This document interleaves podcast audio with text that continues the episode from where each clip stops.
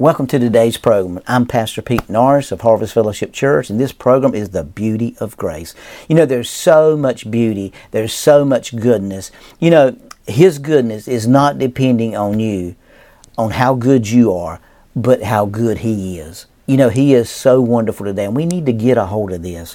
You know, there's so many people for the last year and a half, two years, been going through battles, mental anguish. They've been going through fear and anxiety and, and all the depressions that can bring. You know, suicide rates gone up. People are, are in closure. They're tied up. They're masked up. They're, and I'm, I understand all that. But we've got to understand that in the middle of this, I love what Lamentations chapter 3, verse 22 through 36 in the New Living Translation. He said, The faithful love of the Lord never ceases, His mercies never cease.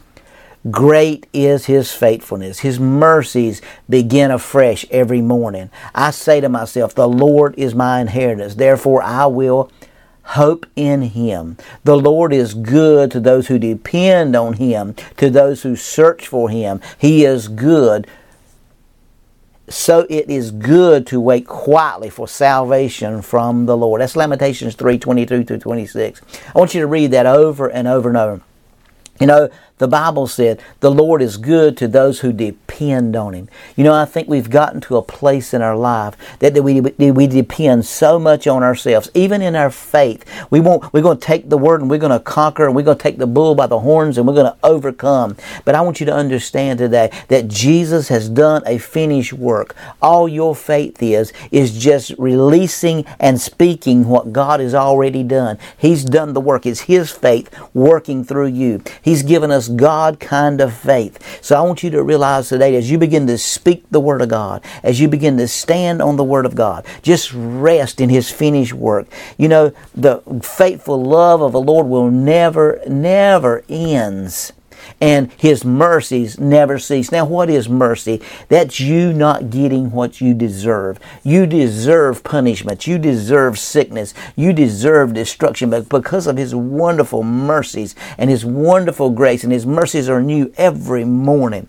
he releases you from what you deserve and gives you what you don't deserve. You got to understand something he doesn't give you what you do deserve, that's mercy, and then he turns around and gives you what you don't deserve, which is his marvelous grace. And so we take mercy and grace and we balance those out. We understand that mercy is you don't get what you deserve, but grace gives you what you don't deserve unmerited favor, unmerited uh, favor and abundance. So we see today through His loving mercy and through His wonderful grace that His love and His passion is consuming our hearts. You know, the Bible says in Genesis 50 and 20, You intended to harm me, but God intended it all for good. He brought me to this position so that I could save the lives of many people. See, we just through our little life and we see our little, little world, but you got to understand that God sees a big picture. He sees a big scope of what the Lord is doing.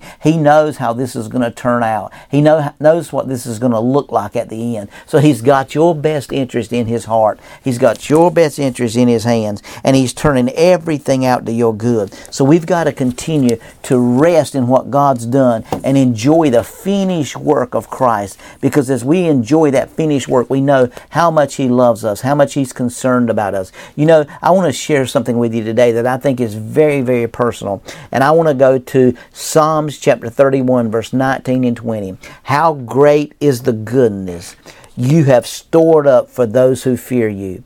You lavish it on those who come to you for protection blessing them before a watching world. In other words, as you're going through things in your life, the world's watching how you're going to respond. They're watching how the church is going to be respond. They've heard you talk about Jesus. They've heard you try to win them over to Jesus. But are you responding in this crisis the same way the world's responding? Are you responding based on the Word of God? Or are you the world watching you? Have he because he stored up for those who fear him. The goodness that he's stored up. Now, the goodness of the Lord is a substance. It's Jesus. He stored up all these things, blessing them before the watching world. You hid them in the shelter of your presence, and from those who conspire against them, you shelter them in your presence, far from accusing tongues. Listen, the world is watching how the church is responding through this crisis, through this time of hardship, through these battles, through these crises, through this anxiety, through this fear, through this pandemic. How is the world seeing the goodness of the Lord? You know, the Bible ought to be, it says that the blessed, the blessed world ought to be calling us blessed.